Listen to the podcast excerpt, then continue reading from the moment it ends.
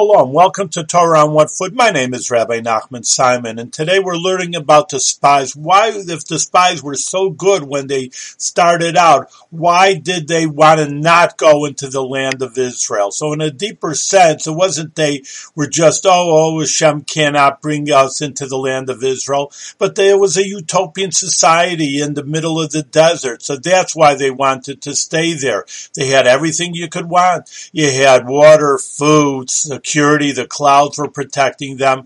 Oh, and Israel, of course, just today, you have to work, you have to, you, know, you have uh, Arabs, you have uh, people that are problem with security and you have to fight and go into the savant to the army. Well, who wants that? But ultimately, that's what Hashem does want is to work in the world, in the normal world, normal people, even doing the Torah and the mitzvahs to bring godliness into this physical world. Thank you very much for listening to Torah on One Foot.